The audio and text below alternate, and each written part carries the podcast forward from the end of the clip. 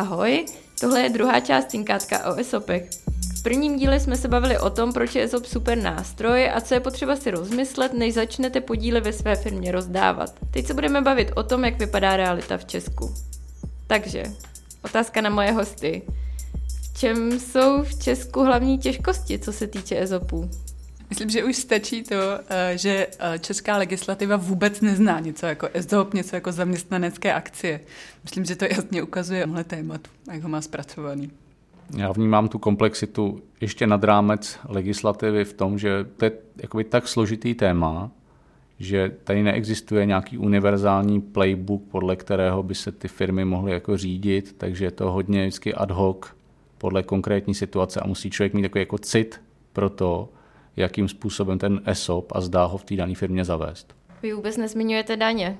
To už radši ani nechcem zmiňovat, protože to je samozřejmě jedna z nejbolavějších částí. Ta bolavá část pro ty ESOPisty nastává eh, na konci při exitu, kdy ten příjem, který oni realizují, podléhá, podléhá zdanění a včetně sociálního a zdravotního pojištění což samozřejmě chápu, že pro ně není úplně motivační. Já tady doplním, že nás tohle to docela hodně trápí. Udělali jsme k tomu informační web. Podívejte se na esopasap.cz. My jsme se tam pokusili vlastně schrnout, v čem jsou ty problémy a co by bylo dobré v Česku změnit. Odkazujeme tam vlastně i na zahraniční iniciativy a je tam i rozcestník dalších užitečných zdrojů, takže i pokud budete mít pocit, že vám některé informace tady chybí v tom povídání, zkuste esopasap.cz. Je tam i rozcestník na spoustu praktických, s důrazem na slovo praktických informací, co se ESOPu týká z pohledu foundera. Bavíme se o české realitě. Hmm. Vy jste zmiňovali legislativu, daně, komplexitu toho celého institutu, jak je ten institut vůbec pro české lidi, pro české talenty atraktivní? My jsme se hodně točili kolem té legislativy, ale já si vlastně myslím, že je tam ještě v českém prostředí i velký téma celkově jako vztah Čechů, Čechů eh, k investicím. 40 let nebylo úplně zvykem, aby člověk nějaké investice řešil a pak přišly žhavý 90. léta, který tomu taky neudělali úplně dobrou službu. Do toho vlastně nějaká jako myšlenka, že by člověk vlastně měl sám sobě vydělat na hezký důchod, tak ta je vlastně taky strašně výjimečná. A díky těmhle těm aspektům je celkově trochu jako složitější ten EZOP vysvětlovat, protože my vlastně to ještě úplně neumíme. EZOP ve státech je od 70. let a je to vlastně něco, co je hrozně jako normální nástroj. A tohle musíme jako velmi často překonávat. Vlastně ta komunikace musí být mnohem hlubší.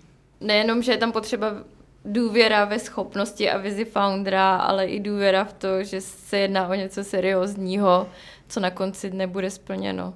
To, to není jednoduché. Ty jsi zmiňovala, že v Americe jsou už o hodně dál, ale jako co Evropa? V Evropě je to někde lepší než v Česku. Určitě jsou státy, kde je to lepší. Hodně se mluví o Velké, o Velké Británii, kde vlastně už ten stát na to nějakým způsobem nahlíží, už s tím nějakým způsobem pracuje.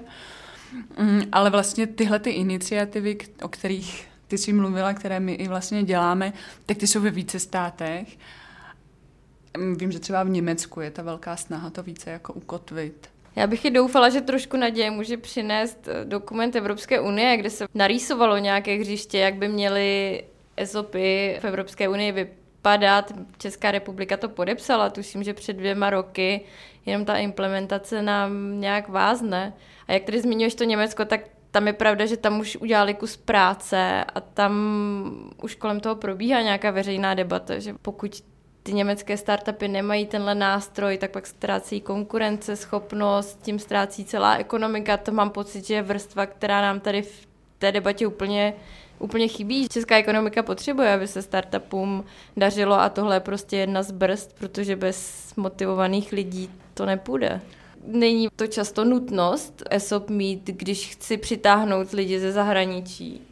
Přesně tohle se nám to už vlastně tak trošku i jako děje, kdy to není jenom o tahání lidí ze zahraničí, ale i vlastně seniorní čeští zaměstnanci, tak už se potom často jako ptají. A pokud my jim to nebudeme umět nabídnout v nějaké rozumné formě a v Německu ano, tak díky tomu, že ty bariéry díky remote práci už nejsou až tak velký, tak si myslím, že to bude jako obrovský problém.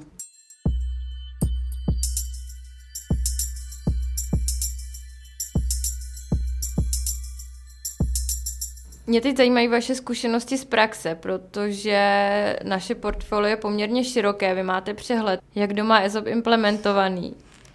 Jaké formy ESOPu jsou nejčastější? Nejčastější forma u firm v Myton portfoliu jsou virtuální podíly, protože to vlastně je nejjednodušší nástroj, řekl bych, pro obě strany vám to umožňuje, že eh, neděláte žádný reálný převod akcí, vy vlastně dáváte ESOPistovi právo na nějaké finanční plnění v budoucnosti, ať už při exitu, nebo pokud máte ty možnosti před exitem, pokud tam je nějaká likvidita v té společnosti. A to je, troufnu si říct, 90% plus a možná tohle forma, není jenom v našem forma. portfoliu, je, možná tohle platí asi pro celou českou realitu. Ano, je to, je to nejstandardnější forma, podle mě minimálně jako v tom startupovém světě, je to nejčastěji využívaný instrument. A co dalšího ještě vidíte, že se v praxi reálně využívá? Já vidím vlastně ještě dva nástroje. Někdo dokáže pracovat s reálnými podíly, i my to v některých situacích dokážeme. Většinou to je, že vlastně třeba v nějaký moment překlápíte ten virtuální podíl do reálného, ale pracujeme s tím, jako řekl bych, velmi, eh, velmi okrajově. A pak v praxi ještě vydáme, mm, vlastně, že fungují takový ESOP, lomeno zaměstnanecké SROčka, kde vlastně se koncentruje celá ta skupina těch klíčových osob a oni jsou jakoby shareholderem, shareholderem v té společnosti.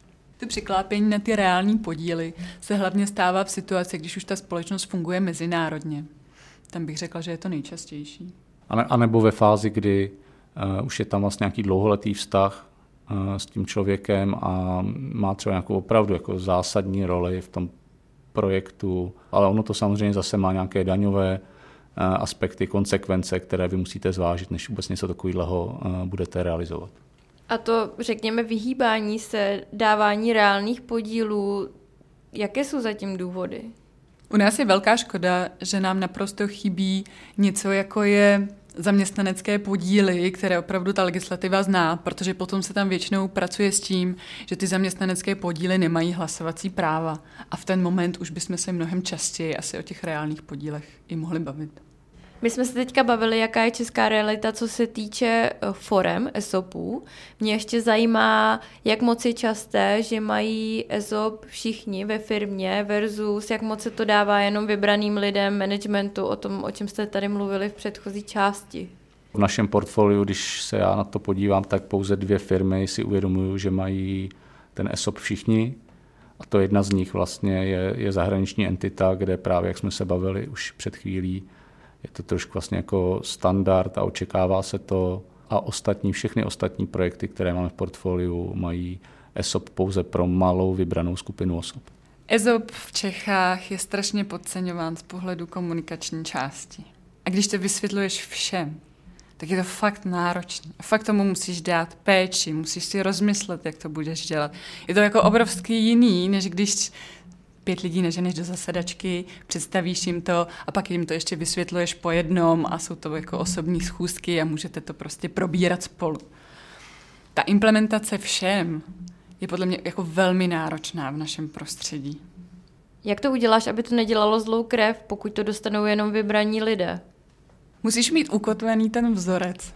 Komu a proč. Ty zaměstnanci s tím musí být stotožněný musí být stotožnění, že naprosto chápu, proč Karel ano a já ne, já tam ještě nejsem.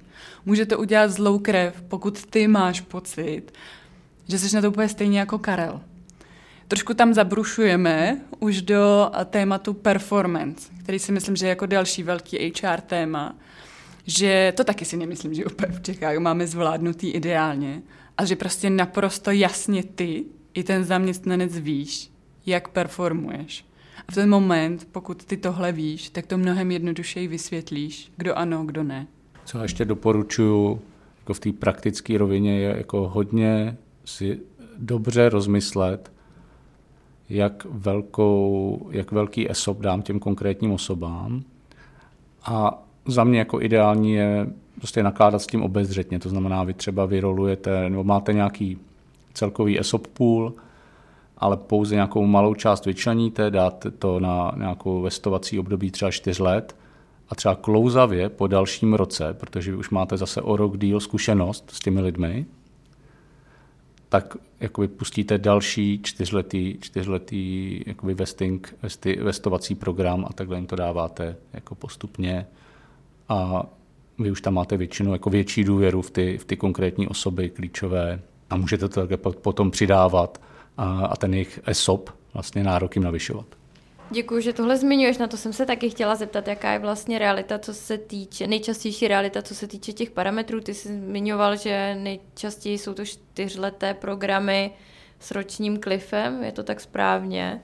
A Market zmiňovala, že často se to dává managementu a technickým lidem. A jak, jak moc? Index Ventures radí, že do 2%. Když to fakt strašně zjednodušíme, tak do 2%. Vždycky, když nějaký founder chce dávat víc jak 2%, tak se hrozně moc ptám, proč a jestli opravdu. A i stejně mluvíme o 2% už u technických lidí, kteří jsou naprosto klíčoví, nebo management, který naprosto změní směřování společnosti. A i na ty 2% se já dostanu až za těch pět let, protože mm-hmm. jo, začne mi, po roce mi začne běžet to čtyřleté období, v průběhu kterého já to postupně navestovávám. Přesně tak ale před dvěma procentama existuje spoustu bodů a já bych se velmi dobře rozmýšlela, že ty dvě procenta podle mě má mít jako strašně úzká skupina lidí. To je podle mě jako úplně ten vrchol.